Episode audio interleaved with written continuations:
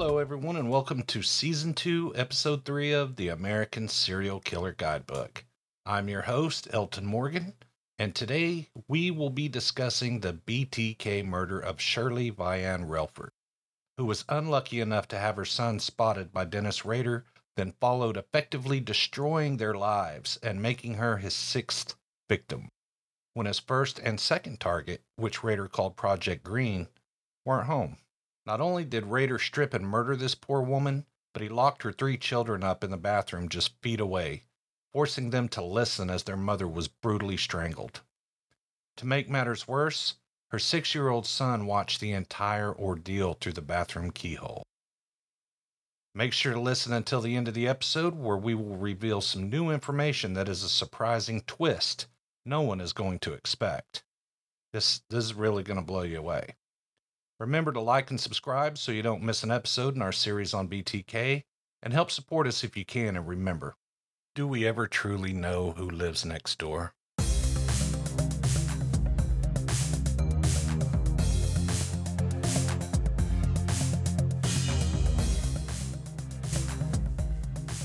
On March 17th, 1977, a cool Thursday just before noon, Dennis Rader parked his car at Dillon's Grocery Store on Lincoln and Hydraulic in the Linwood edition of Wichita, Kansas.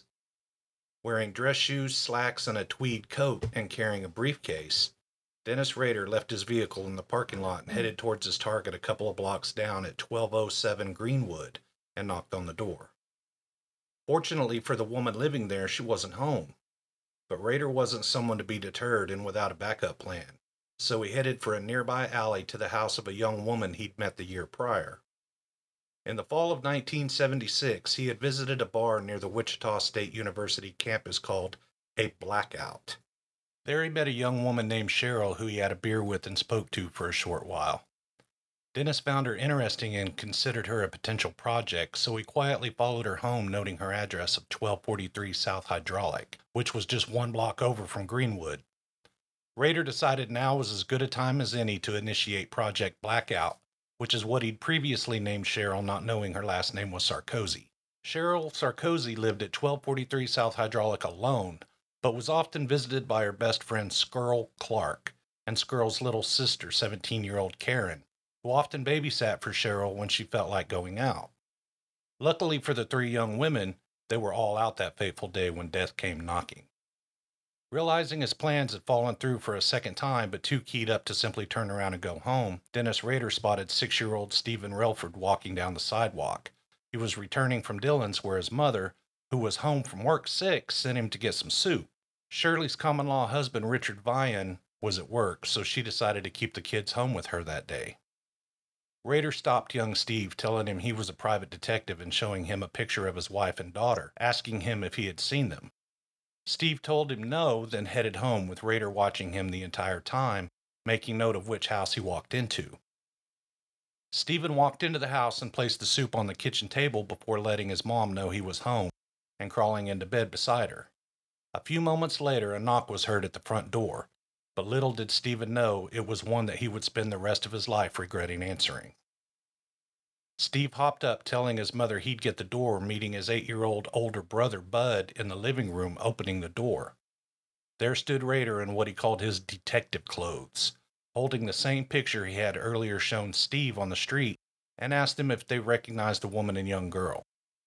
Realizing there were no adults in the living room, Rader quickly pulled out his .357 Magnum and forced his way in, lowering the blinds and turning off the television. Shirley Relford then emerged from the bedroom in a bathrobe, asking what in the world was going on, which is when she saw Dennis Rader pointing his very large caliber pistol at her. Rader forced Shirley and her three kids, 8-year-old Bud, 6-year-old Stephen, and 4-year-old Stephanie, into Shirley's bedroom and began to tie up the kids before they started crying and panicking, telling him the neighbor would be there any minute to check on them, and he quickly realized it wasn't going to work. This is when Rader told Miss Relford to help him put the kids in the bathroom, then after gathering some toys and blankets to put in there with them, he tied one bathroom door shut with a rope before having Shirley help him push the bed against the other door to hold it shut, trapping the kids in the bathroom. Rader told Shirley he had a problem with his sexual fantasies and that he wanted to tie her up and rape her, and that he'd done this before. Shirley became upset at the proposition, so Rader took her to the back porch area and let her smoke a cigarette, but her anxiety caused her to vomit before he gave her a glass of water, being led back to the bedroom. Shirley Vian Relford, thinking if she just did what he said, he would leave her and her kids unharmed, said, "Let's get this over with," walking over to the bed. Rader then stripped her naked and had her lie on her stomach with her feet at the head of the bed, which was up against the bathroom door, and he tied her feet to the bedpost, then around her legs, then her wrists behind her back, before placing a plastic bag over her head and using the end of the rope to strangle her to death. The entire time he was killing Shirley Relford, her kids were less than 6 feet away listening, as 6-year-old Stephen was watching it all happen through the keyhole in the bathroom door. Rader then proceeded to masturbate over Shirley Relford's body, while her 3 children screamed and beat on the bathroom door, crying for their mother. After finishing his disgusting business, the phone rang, which is when Rader remembered the kids saying the neighbor was supposed to come by to check on the family. Nervous he was about to be discovered, he quickly gathered up the rope, tape, cords, and anything else he had brought as part of his hit kit into his briefcase and returned to his car in the Dillon's parking lot down the street.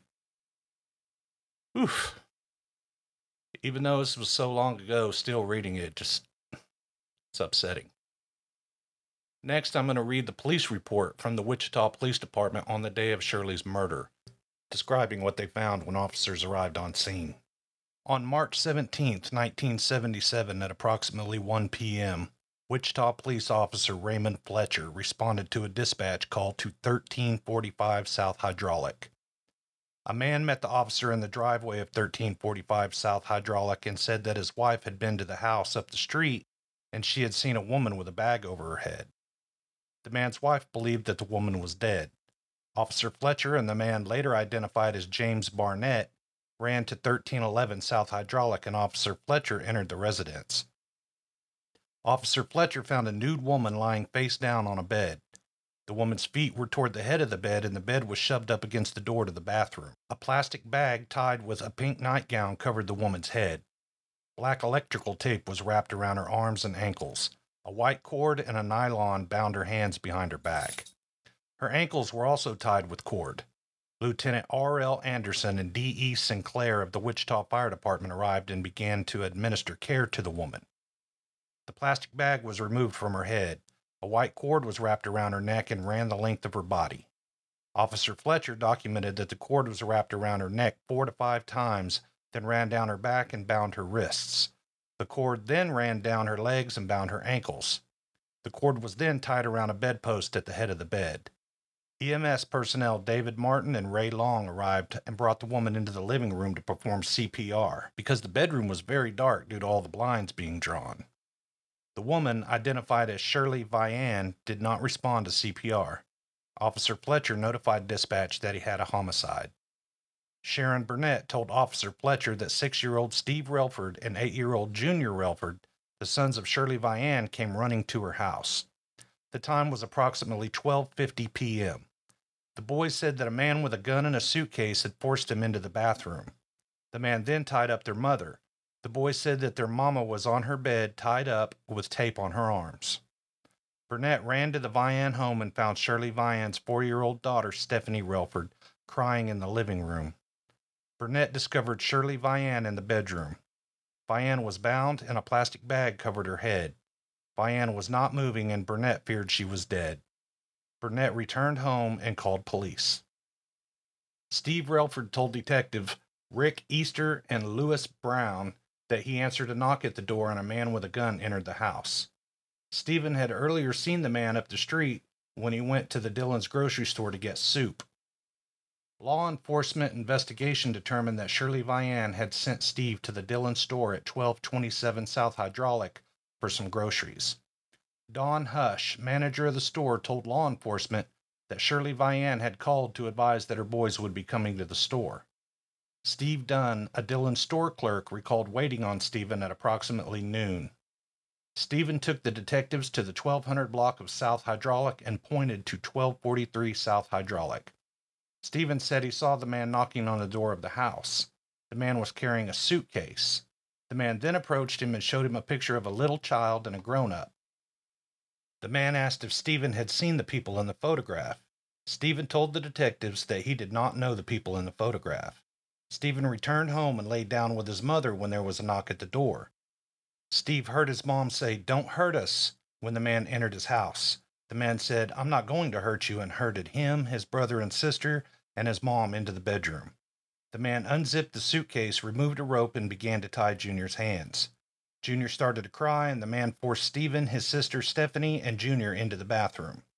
The man tied a rope around the door and underneath the sink. Stephen tried to push the door, but the bed was pushed up against the bathroom door. Junior broke a window in the bathroom to try to get out. Stephen was worried that Junior would get in trouble for breaking the bathroom window. Lab investigator Jerry Malter processed the scene. Vomit was documented on the face of Shirley Vian and on the floor of the bedroom. In the bathroom, Malter found white cord stretching from the pipe below the sink to the doorknob of the west bathroom door. The east bathroom door was blocked by a bed. The bottom pane of the bathroom window was broken. Toys, a blanket, a curtain, and 2 pillows were strewn on the bathroom floor. Detective Steve Katches attended the autopsy of Shirley Vian and documented 2 bruised lines across the throat and small round bruises at the base of the throat. The small round bruises were consistent with fingers. Dr. William Eckert performed the autopsy. The cause of death was determined to be asphyxiation and strangulation.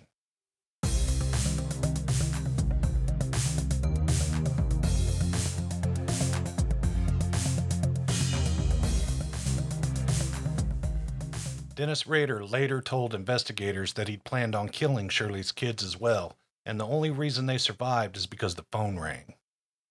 On a whim, this monster took the life of a wife and mother of 3 children for no better reason than his brutal need to kill. Shirley Vian Relford left behind a family who had to figure out how to live their lives without her because a madman decided to act out some sick fantasy. But who's ready for a little twist that might prove BTK got a little karma for his murderous crimes?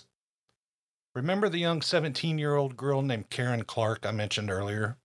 She was the little sister of Skirl Clark, who was Cheryl Sarkozy's best friend who lived at the second home Dennis Rader tried that day before following Stephen Relford home. Well, Karen Clark is now 56-year-old Karen Rodriguez and a corrections officer at El Dorado Correctional Facility, which is where Dennis Rader is sitting out his 10 life sentences. The young lady who so narrowly avoided becoming a victim of BTK is now part of the team charged with monitoring the serial killer and ensuring he never sees the light of day again. I'm a firm believer in karma, and I really hope that every time Rader sees her, he knows that the one who got away is helping to ensure he never hurts anyone again. I want to let you know how much I appreciate you taking the time to listen to my podcast and ask that you help support the show if you can and drop a like and subscribe so you don't miss an episode of our series on BTK, because we are adding new information about each case and we'd hate for you to miss it. Join us every other Sunday for the next chapter of The American Serial Killer Guidebook.